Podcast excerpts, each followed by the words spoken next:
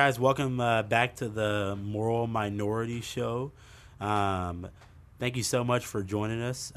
We love to give a healthy kingdom perspective from also a minority's perspective. My name is Joshua Luckett. I work as a youth minister for a ministry in Bryan College Station called Youth Impact. My goal with the ministry is that I turn our kind of group into a youth group. We have kids from kindergarten to 12th grade, and I work with high school and middle school. These are kids particularly from under-resourced families, and so what we do is we disciple them in biblical truth and prepare them for life after high school. And so, yeah, that is what I do, and my co-host is... Hi, I'm Nina Leon. We're so very grateful that you've been so gracious to us, working out the kinks and just tracking with us throughout the duration of the podcast. It's been so fun, even though we're only on the second episode. A little bit, I just work at SOS Ministries in Bryan, Texas. It is also a ministry that focuses on serving and loving an under-resourced community. And we introduce ourselves because I believe it's important to also just kind of give perspective of the minority side of things, like me being a Latina and of course Josh being African-American and proudly African-American. Oh, amen. And like Nina was saying, we're our second episode in, and we're trying to figure out how to work out the kinks, and we want to speak on issues of justice, topics of justice from a kingdom biblical perspective, but also from a minority perspective. And we felt like as we're, working out the kinks early on, we just take a light topic to kind of usher us in. And so we decided to talk about abortion for the second episode. That's light and easy enough to dive into. For sure. Yeah. Episode 2, yeah. And so we want to talk about this issue from a minority perspective, from a kingdom perspective. I am a young black man. And therefore, I have a lot of family members who dealt with this issue. I have a lot of my community in general, as we'll get into later in the podcast, who dealt with this issue. And Nina. Yeah, young Latina female, not only who know people who have had an abortion, both men or women specifically, and then men being on the other side of things, but also just being within the community that, women have the burden of choice within this. So even being on the other side of things of seeing just waiting for the pregnancy test to turn and, living a very different life before Jesus. And abortion was very real, and it was definitely an option, if I'm being completely honest. But now just, having Jesus being completely broken and just wanting to be very transparent about being on the other side of things because it is very real, right? We go through these things. And I think it's important to be honest about them. Absolutely. We come from a place where we see these things, but we've also experienced them. And I use we loosely just because our experiences aren't the same. Like, he's a dude and I'm not, but at the heart of it, we're so passionate about giving a voice to the voiceless, but also keeping the word of God at center and just explaining how we interpret God's truths and how we live our life in a way that is honoring and gives glory to the scripture itself. Absolutely.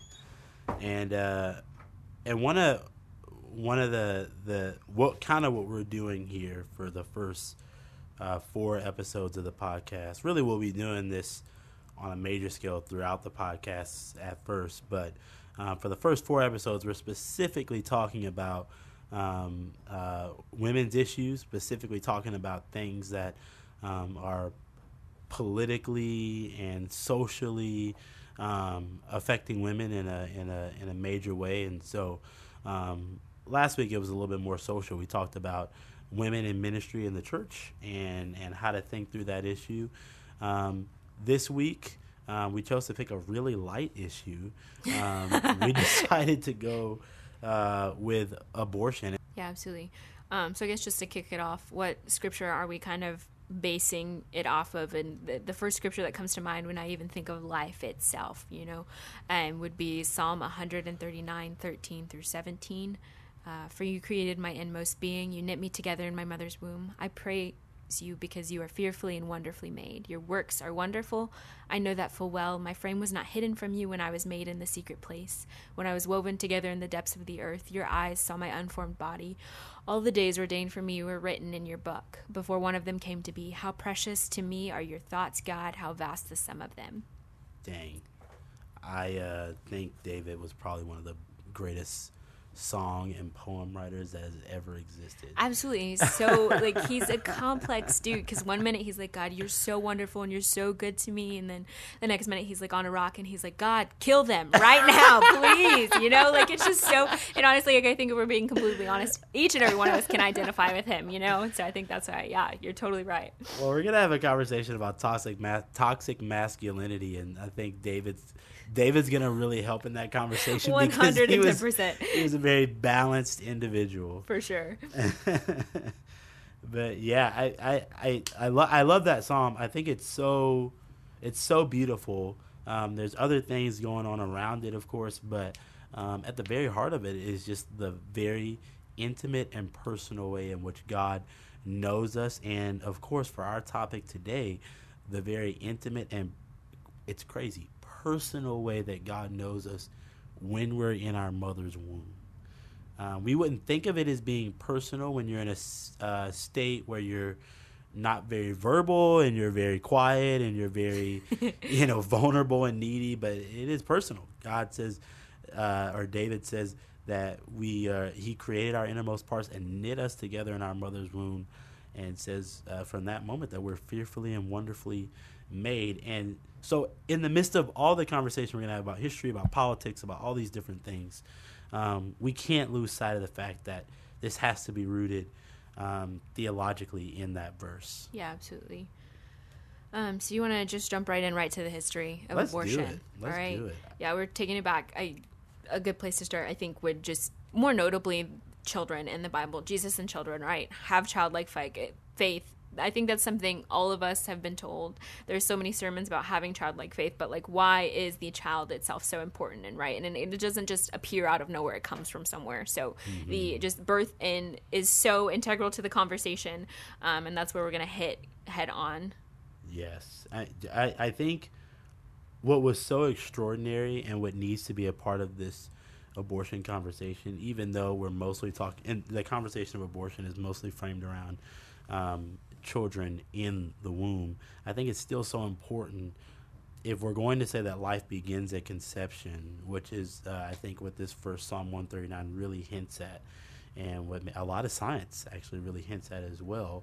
Then we're talking about children. We're talking about children that are in the womb. And so watching how Jesus interacts with children in his ministry has to be vital to the conversation. Absolutely. Because it has so much to do with who God is and how God feels about children. So one of the big reasons why people who would consider themselves pro-life are pro-life and are for the protection of vulnerable children, because they would say that they are children at conception, is because we have just a long history from our faith founder all the way through church history of looking out for children. It starts with the issue of infanticide. Infanticide was this terrible thing where children that were seen as non-valuable, especially female children that were seen as non-valuable, and financial dilemmas would be, after birth, would be placed on the side of a road or in an abandoned desert or in dumpsters or all types of crazy places, but mostly put out to die. And Christians would come by, pick these children up, raise them, adopt them, and of course disciple them into the faith.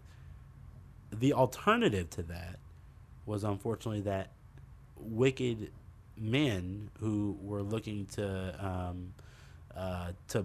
bolster up temple cults would also pick up these children and use them for temple prostitutes. And the church was totally against that and has continued to be against that throughout church history. Right, and this isn't, I mean, yes, it is history, but it's crazy to think that this is actually still happening today. Yes. Particularly, for example, in China. Like, wow. Yes, even, I, you know, like just reading stories, and I was watching a documentary a few years back, and it was just, it was called A Baby Box. So people would come, literally put their babies, mainly with deformities, so or have who had disabilities, right? Mm. And this one man would raise every single one of them, and it was just a beautiful story, and people would adopt them out. But yes, it was a thing that there was less value if you had a woman or a baby who was a female, right? Wow.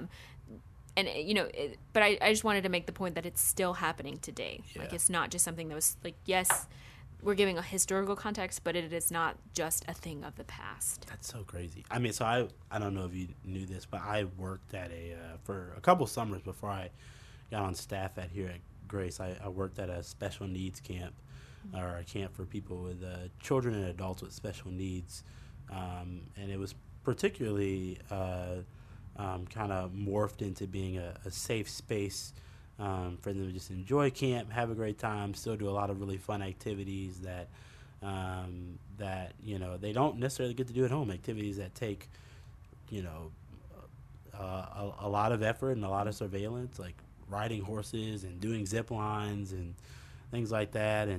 And it's so crazy for that life to be seen as useless. Right. Absolutely. Yeah, it's just insane, having worked with those kids and adults and just knowing the value that they bring. And I mean, even if they wouldn't bring any value, how important their lives are just because they're here. Yeah, yeah. And I think that's it's important to notice, even on the and maybe this is getting a little too far into it too quickly, but the kind of argument that some children are just better off dead, so do it before they're alive to suffer, right? And being me, I think I'm very passionate about it, because, you know, I was one of the quote unquote kids who grew up and who should have been aborted, right? Yes. Oh, wow. Been aborted. And wow. That is one thing. Like, so I'm adopted. I am very thankful for my biological mother in a lot of ways. I am super. There's just so much honor and respect because she did choose life, right? Mm-hmm. She may not have chose to be the mother, mm-hmm. you know, and just be in my day-to-day life, but she did choose to have me. And mm-hmm. my life was not perfect. There was a lot of suffering. There was, you know, I was completely dependent on the state for a good majority of my life, if not almost all of it, up until 18, right? So mm-hmm.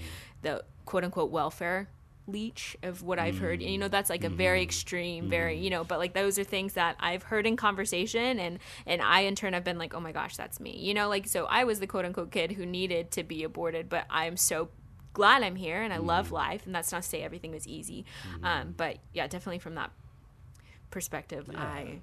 Absolutely praise God for the church being a space that not only did an incredible job of modeling this, but of creating an atmosphere where we find that kind of behavior repulsive. Absolutely. Like, we would never legalize or make policy in America where children would be put out to die or special mm-hmm. needs children, because the church in many ways has created that environment and has brought that moral standard to the West and to the world, and it's even affecting China. Like, you talked about that man that saves those.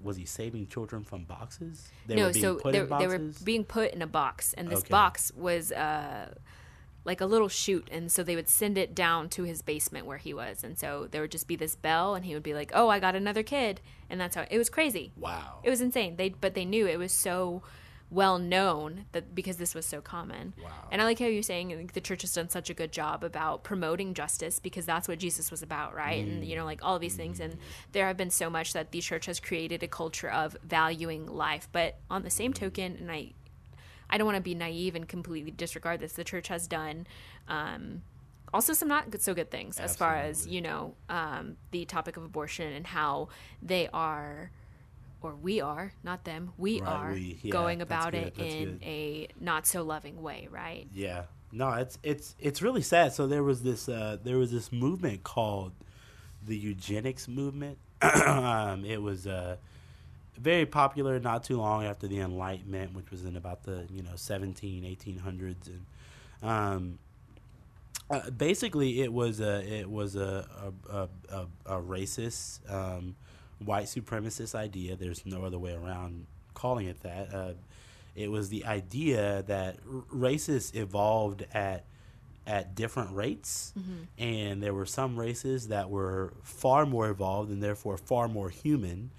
And not only should we believe that that is a reality in the world as far as how we develop our hierarchy, but we should believe that's a reality, and therefore we should try to create societies where only fit races of people get to live and get to create society so that we can create a beautiful utopian society. And this was propagated by many people, but Margaret Sanger was a huge proclaimer and propagator of this idea. Pardon me. And she brought this to America, and really the idea was exterminating unfit lives. Right, exterminating unfit lives, and she was a part of the beginning of what is today Planned Parenthood. But the unfortunate truth is, while today most conservative evangelicals would be against abortion, during that time period, because of their racist beliefs, they were actually for, in many ways, the eugenics movement, which is, in all honesty, terrifying to imagine. Absolutely. Yeah. No, absolutely. And that's just something you hear it and you're like, oh my gosh, I hate that. That does not feel good. Mm-hmm. But I think that's something that we need to look at it and do better. Mm-hmm. Like that's the position. Like, let's look at the Word of God. Let's look where we are in life. Let's look at, just it's so multifaceted, but also like at the end of it, just do better. Yes. Do better. And really let our theological worldviews be what defines us as the church. And so as this kind of evolved, as we keep going through the history of this conversation, but basically what's crazy is not only were most conservatives pro this eugenics movement because they were racist, but Russell Moore talks about in his book Onward how the Southern Baptist Convention was actually pro-choice as late as the 1970s. Now that's crazy. Yeah, it's not that. Yeah, it's not that long. Right. Ago. Yeah, I was like, goodness. And so, what kind of flipped? Well, I would love to believe that Christians made the flip simply theologically, but there was more to it. Unfortunately, the flip happened because after Roe v. Wade, this became a women's rights issue, which for a lot of evangelicals, conservative evangelicals, a women's rights issue meant that it was liberal, it was communist, it was defying gender roles and that we had set in society. And so it kind of pulled evangelicals away from the pro-choice movement into the pro-life movement, kind of across the board. They believed in pro-life and that it was not a woman's choice what to do with her body, but instead that it was murder and therefore it needed to be dealt with as such. And Nina, what's really interesting is today you talk to most evangelicals and say, hey, what's the issue that just absolutely keeps you Republican? Mm-hmm. And most of them would say, oh, it's abortion. It's the pro-life issue. Absolutely. But what's crazy is that wasn't originally why evangelicals were so sold out to the GOP. Mm-hmm. Jamar Tisby talks about this in his book, The Color of Compromise. The issue that kind of galvanized and brought conservative evangelicals into the GOP and into the Republican Party was actually to maintain segregated schools by using things like busing and lining up certain districts certain way. So we get this sweet start where you start off with like Jesus and children, and then, and then all of a sudden here we are, where evangelicals have just unfortunately for a lot of our history in America didn't do a very great job of being consistent with our theological ethic. I mean, we were in many ways doing a lot of great things, conserving good biblical theology, enforcing that the Bible was true and it was inerrant and it was sufficient and it was inspired by God.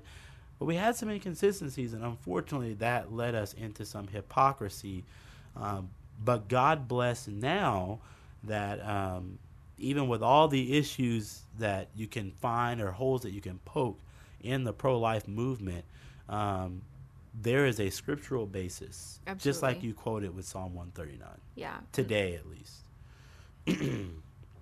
And that's absolutely powerful. That now there is a theological foundation that evangelicals are touting and saying, no. There's a lot of reasons. There's a lot of complexity to this, but at the end of the day, we believe that life starts at conception, and that we are. It should be protected. Exactly. Absolutely. Exactly. I want to ask. I think it's only fair that as a male that I give my content and my thoughts about this issue, but that I always yield this conversation to someone who's much more likely to be affected by this issue. Is it so a lot of times the conversation gets framed as either it's a life issue about the life of the child in the womb, or it's a women's issue, right? and that ends up being a little partisan.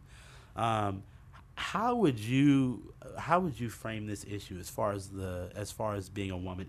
Would you call it a woman's issue or a life issue? Or see, this is something I believe I'm still very split on, because one side of me is very much like it is a women's issue, because the women at the end of the day are burdened with the decision on whether or not to have an abortion, right? Mm-hmm. It's coming from all sides. No, you shouldn't. Yes, you should. It's your body. Do what you want. And there's a lot of empowerment, but it's also like there's just a war from like all of these things internally that it's happening, and then externally, and not to mention, like there's support from the boyfriend or the whoever's like whatever the circumstances. There's just so different. But then also I just even question like where are the men? Like why is this only the woman making the decision? It's not every abortion that men are completely absent, but I'm willing to assert that most of it is. And so I'm so back and forth with it, but predominantly I think I side with more of this is a women's issue. Of course, it all boils down to this is a sin nature issue, and we're all just so broken. Right.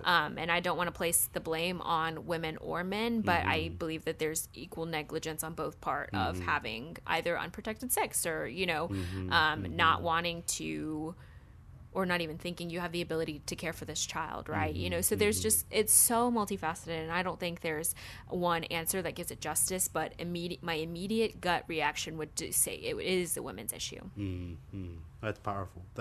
And so it's in that sense, it's predominantly affecting women, and even though we're believers here. We're not denying the reality that the person who gets most hurt by this is the vulnerable child. But predominantly, this is going to affect women. In the majority, yes. Yeah. I quite frankly, there's a lot of things I can do. I can read. I can write. I can eat a really good burger from Whataburger. I cannot get pregnant. Yeah, and that's not even to discount the man on the other side who maybe, and I do believe that there are men out there who their significant other went and had an abortion, and that's not what they wanted. And that's not to discount whatever experience they went through. But yeah, at the core of the being, like you can't have kids, but I can. And you can't feel an abortion, but I can. And so there's something that I believe we need to listen to both sides, but definitely listen very closely and carefully to what the woman has to say in this situation. Yes, absolutely. And what's crazy about it is it's so complex. There's so many factors happening in an issue like this that it actually tends to have a very race-based element. Absolutely. We were talking about Margaret Sanger earlier. Yes. And I said earlierly. Wow. We're gonna get there. Yeah. We were talking beforehand. You had some really interesting statistics about how much this affects Black and brown communities. Absolutely. So, just absolutely the jarring statistics. So, just reiterating, Sanger is the founder of Planned Parenthood, which mm-hmm. performs most of the abortions in America nowadays. Mm-hmm. So over 79% of abortion offering facilities from Planned Parenthood are within walking distance of Black or Hispanic neighborhoods. Oh my goodness, walking distance. Walking distance, wow. Not driving a car, walking distance. And so you even, there was a report, and it was like to increase the, and it was kind of framed in a way to increase, to give them more opportunities to seek other options, i.e. abortion. Mm-hmm. But just even the way that it was phrased, it was like, it's just more implications on, okay, how is that affecting race itself, right? Mm-hmm. And we were talking earlier about the statistic that, nearly half of all pregnancies among Black women end in abortion. And there are more Black babies that are aborted than born alive. In the city of New York. Yes, yeah, in the city of New York. That's astounding. And it's not okay. Astounding. It's not okay. And I believe it's something that we need to be not complacent in, not avoid it in, not be afraid to have these conversations. Mm-hmm. But, like, what can we do about, like, why is this? What can we do about it? And that's what we'll be, spending the majority of our time talking about. Wow. Yeah, that's it's really astounding the race element that this has to it. I mean, I think it. We'll talk more about race issues in the podcast in the future. But it's really astounding. Not only how disproportionately this issue affects the African American community, but just how much more predisposed they are to this issue affecting them. I was reading this statistic, and it was talking about not only infant mortality but maternal mortality. Mm-hmm. And Black women are 3 times more likely to be affected by infant mortality than white women. 3 times more likely. And white women in America, out of the 100,000 birth procedures, 12.4 of them, they have a 12.4 rate of them ending in death. The Black maternal mortality rate is 40. Out of every 100,000 pregnancy birth procedures. The gap there is astounding. Absolutely, yeah. And so when you have numbers like that, I think one of the reasons that this also is a race issue is you're going to have communities that are going to be far more tempted and have a far more leaning to engage in an abortion when there really aren't too many other healthcare opportunities for them. Absolutely, and they're even being targeted with the 79% of Planned Parenthoods are in walking distance. It's like that for a reason. You have to think of the why behind it, and I think on both sides of why Planned Parenthood put it there to have make more money for yes. by performing yes. abortions, but also yes. of like, why are women, specifically women of color, going and having abortion? Like, why is that? Can we talk about healthcare, the access of healthcare, the quality of healthcare that they yes. have versus the white woman? That's huge. That's why you're going to have the mortality rate that's just so much higher, is because of the lack of access to affordable healthcare.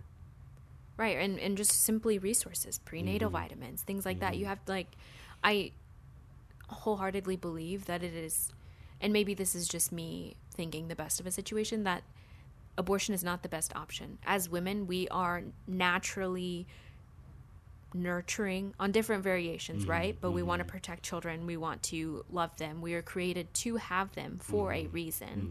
Our natural inclination would not be to go have an abortion. Right. There's always a reason behind it. Right. And so, for it to be happening, there must be very difficult situations, and that brings in the next issue of complexity with this. There's a huge poverty element to this as well. Absolutely, yeah. I just saw this in kind of researching, but 75% of abortions are done by people in poverty. 75%. I mean, so one of the things that I think happens in a conversation like this when we're talking about abortion is we make it just a strictly morality issue, and it is, because we're talking about, if we believe that life begins at conception, murder. But clearly the elements of access given to people in black and brown communities and the large disparity in resources of health care and money and all the different things that it takes for a woman to not be faced with that choice are going to slant this conversation into, we also probably need to have a conversation not just about strict morality, but about resourcing these black and brown communities so that we can decrease abortion. Like, what can we do to help the mom feel supported and loved, and to carry out the entirety of the pregnancy, but not just for when the baby is born, but afterwards, to support it through, life on. And that's not being completely codependent or just giving away money, right? But I do believe there should be better programs, because on the right side, and maybe this is a bit harsh, but we are so, there are people just so gung-ho about no abortions, but as soon as the baby is born, they want nothing to do with it, and it is a welfare leech. And that is something that is not okay. And that's not something every conservative says. That is actually a very harsh statement. But, it's someone who is dependent and someone who is a burden, like we were saying earlier, and it's like, let's look at that. Like, why are we saying things like that, know? Yeah, and I mean, I think while it would be unfair to put that on all conservatives, I think it would be fair to say, maybe they don't use that language, but that is a mindset that has been amongst conservatives for a while. I mean, Ronald Reagan and Nancy Reagan themselves used the language of welfare queens, and so it's like, that is language that was, and I mean, I say Ronald Reagan because he is the most respected and beloved Republican president, probably besides Abraham Lincoln. yeah, definitely up there. Yeah, for sure. In American society and by the Republican Party. And so, for him to use that kind of language, there is a sense in which that type of language and that type of mindset is really steep and deep within the conservative party. And while they have great theology and morality on this issue, maybe we just need to have better policies, because quite frankly, I think there's a bit of an inconsistency and a hypocrisy when, and let me pull back there and even frame it this way. If the pro-life side really wants to win this debate, if you want to win this, if you really want to lessen abortions, persuade the left, then you got to do what the early church did. The early church didn't just deal with infanticide. They treated women well. Absolutely. They took care of the poor. They took care of themselves and the poor so well that opponents of the church had to admit, man, they take care of our poor better than we do. Right. And so if you were mentioning, the hypocrisy behind saying pro-life, but then affirming and fighting for policies that put women in the position where they're desperate and have to make hard decisions, is pretty,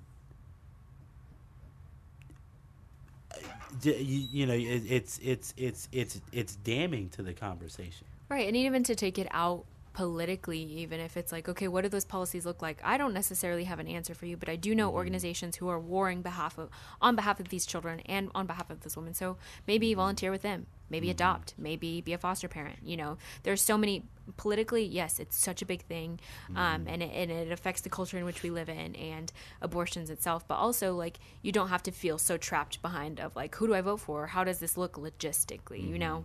You can step into all these different avenues and all these different organizations and nonprofits who have stepped up and said, "Look, we want to take care of children," and I think it just gives the argument so much more strength.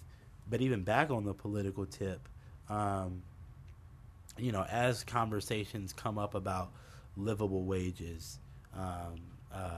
Access to affordable health care, especially for, of course, with the word affordable, for poverty-stricken communities, you have to listen to those conversations. Absolutely. You can't say, I'm pro-life, but I'm not even going to entertain the conversations of livable wage and affordable health care and being careful not to overly privatize education and health care and different things like that.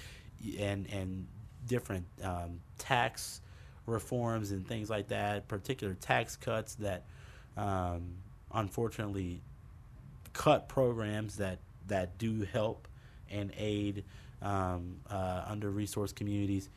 You got to dig into that stuff or at least be willing to entertain or listen to those things or else you're creating the very problem that you're trying to get rid of. I got one more statistic that shows that pretty clearly. So President Obama, my man, I love President Obama. I really do. I absolutely. Mean, just a shining example of a just articulate, just stand up man. Was one of the most pro-choice, the most pro-choice president this nation's ever seen. Absolutely, and he did it with his, and he made a statement about, had my daughters been in this position, I want them to have the choice themselves. So I believe the statement that he, and the policies definitely reflected the love he had, and at the core being, I believe that each side, right, left and right, at their hearts, it's love, right? Love for the woman, love for the child. It's love, and their desire is to seek life. And it may look differently, but like let's have this conversation how we can meet in the middle, right? Yeah. We there's no need to demonize the other side. Absolutely. Because the truth is, what's crazy is under his presidency, since Roe v. Wade, we had the lowest amount of abortions in American history. Yeah. You know, and I know there's other factors. You know, a lot of people say, oh, well, you know, there was what's that? Where you show the child in the womb? Ultrasound. Yes, there was ultrasound things where they were literally revealing children in the womb. There was a lot of excellent propaganda of it's weird to call it excellent, but it was at least convincing of like showing what the procedure of an abortion looks like. Right, which was kind of devastating to a lot of the pro-choice advocates. But I mean, I think there were other things that were going on, but at its core, it was he was putting in policies that were actually resourcing those communities that were decreasing the need for a woman to make a drastic choice. Right, absolutely, and I think that's something of. It's a lot more difficult, right? These are a lot more complex, but it's simplistic. I think just eradicating abortions it's not going to completely eradicate death. If anything, it's going to increase more, which is a huge plus. I think in the pro-life movement of women are going to go get back alley abortions, and that's just a harsh reality, right? But like we were saying, like let's cultivate a culture in which we help the women so they don't feel so helpless that this is what they have to do. Right. Absolutely. Absolutely. And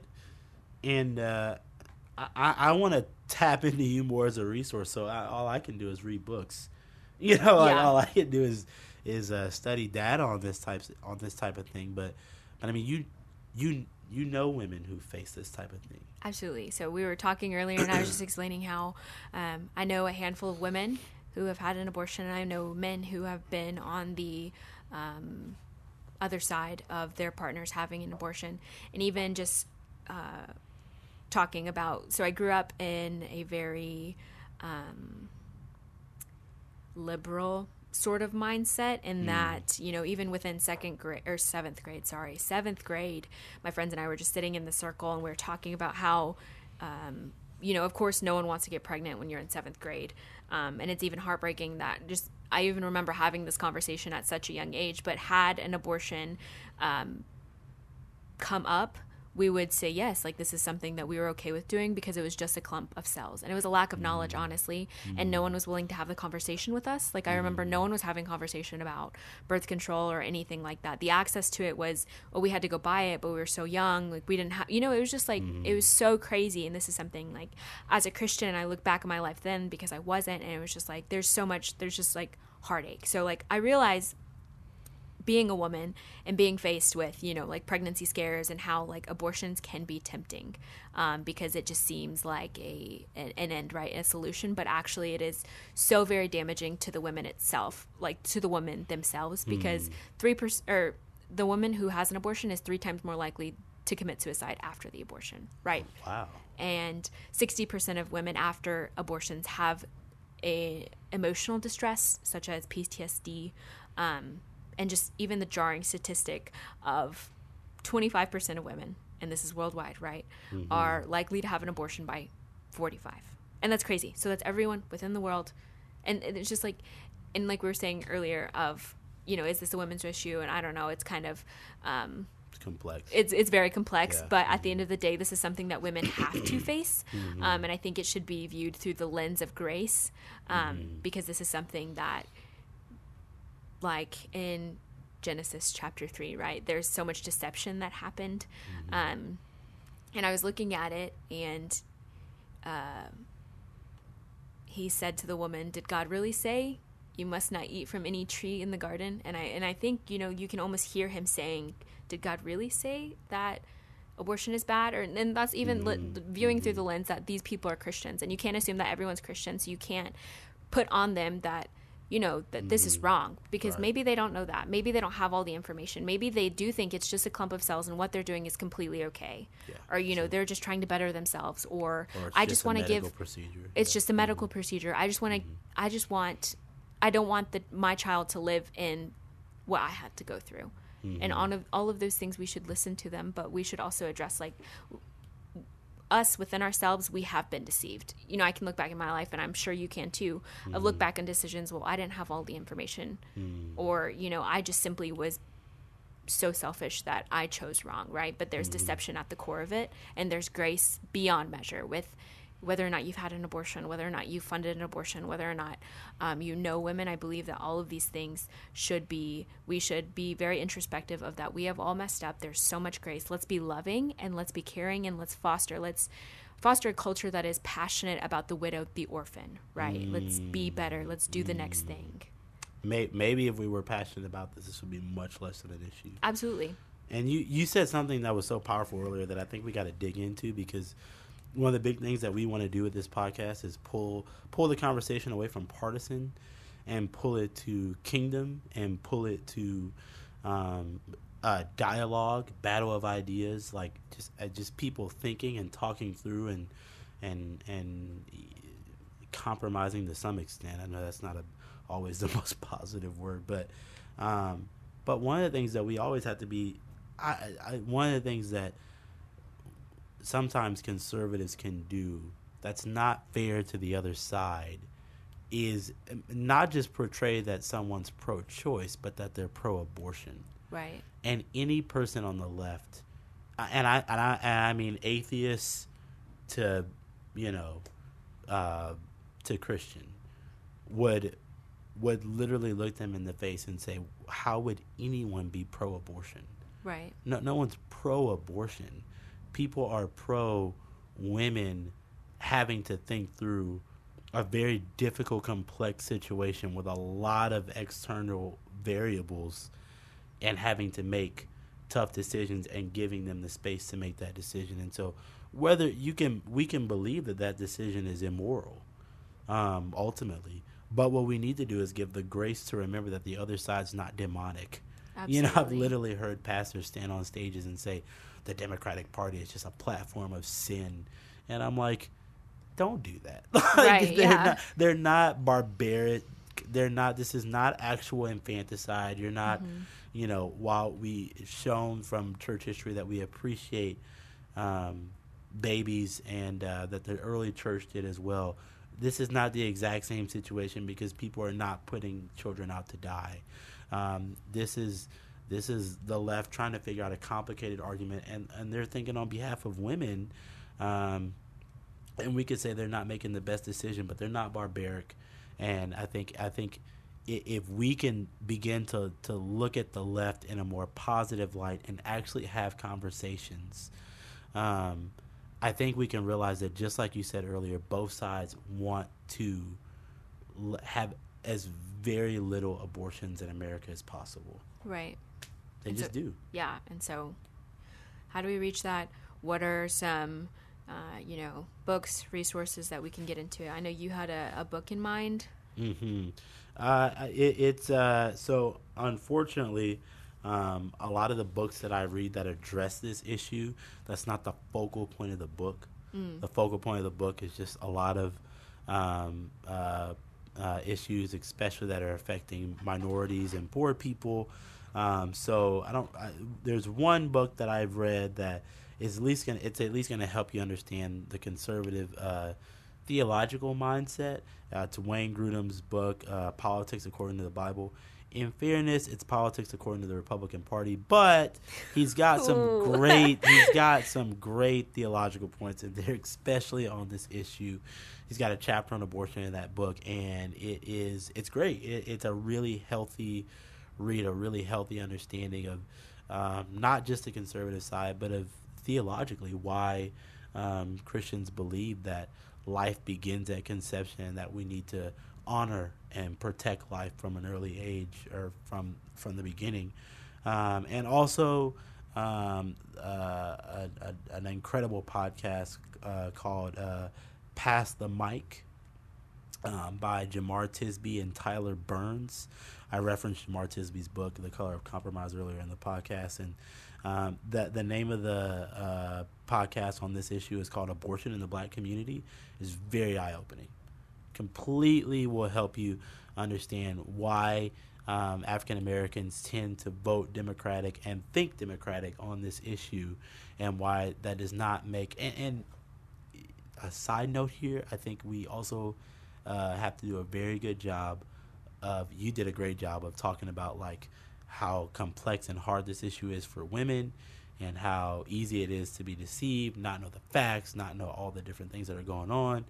I think we got to be very careful as evangelical Christians when we come out and say it's murder, it's wrong, that we are not framing the people who end up having to go and choose to do this procedure the most, black and brown people, as murderous. Right. Can we hold a different set of people, maybe people who have all of the knowledge, like yes. the people who are doing the procedures themselves. Yes. Like, let's hold different people accountable. Like, ultimately, at the end of the day, we make our own decisions, and yes, there is a certain accountability that we will have before God, but also, like, let's look at all of the variables, right? Not Absolutely. Just place it specifically on the people who have had abortions themselves. Absolutely. And this podcast is going to help you understand the black community's perspective on this issue, why they think the way they do on this issue, and that it's, of course, not murderous. It's complicated. Right, absolutely. A couple other things that I have. I've personally worked with every single one of these, and I'm so very passionate about what they do in life. One, the Coalition for Life. If you go on their website, it's just Coalition for Life. They have resources for both men and women, which I absolutely love. They have support groups. They have retreats. They have information as far as what, and they even have a link on there for women who actually want to go forward and have an abortion, and they have an individual counselor that meets with the woman and gives them all of these options. There's a movement by Silent No More called I Regret My Abortion, so you can actually speak with someone who has had an abortion themselves, what they went through physically, emotionally, mentally, and spiritually. It is absolutely amazing what they do. Save the Storks, and I know this is a lot, but track with me, that's really important. Save the Storks, they actually have vans that go out in under-resourced communities and let women actually see their babies. So they have ultrasounds in the vans.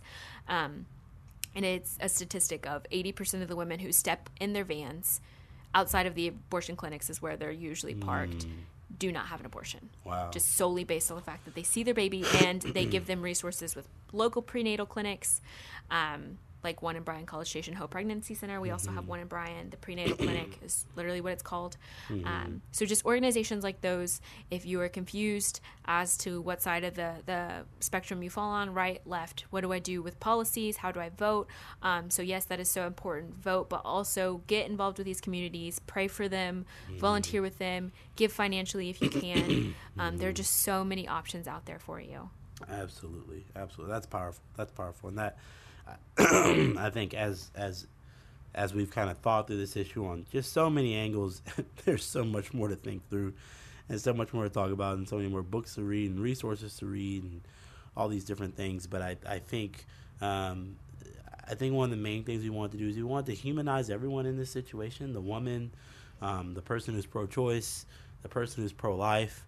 We want to challenge everyone, especially challenge the people who may be the most morally and theologically correct on this issue, but we need some other things to get working for us so that we can actually tackle this issue. And it's more than just being right morally and theologically, but it's being empathetic. And hearing out our brothers and sisters, absolutely. Right? And so we hope we've given a good perspective on this. I mean, we hope that as you continue to tune in with us that the biggest thing is we don't want to give answers. We want to give perspective from a biblical and kingdom and minority mindset.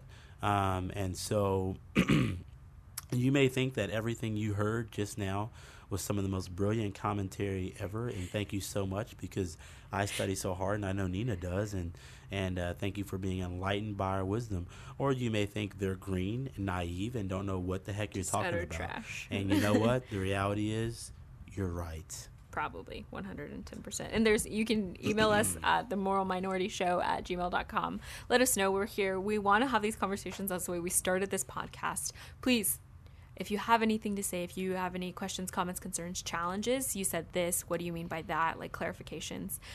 Feel free to email us. Josh and I both check it regularly, so you can get a hold of us there. All right, guys. Tune in with us next time. We enjoyed having you. We want to keep dialoguing with you, not just dialoguing at you. And thank you so much for joining us.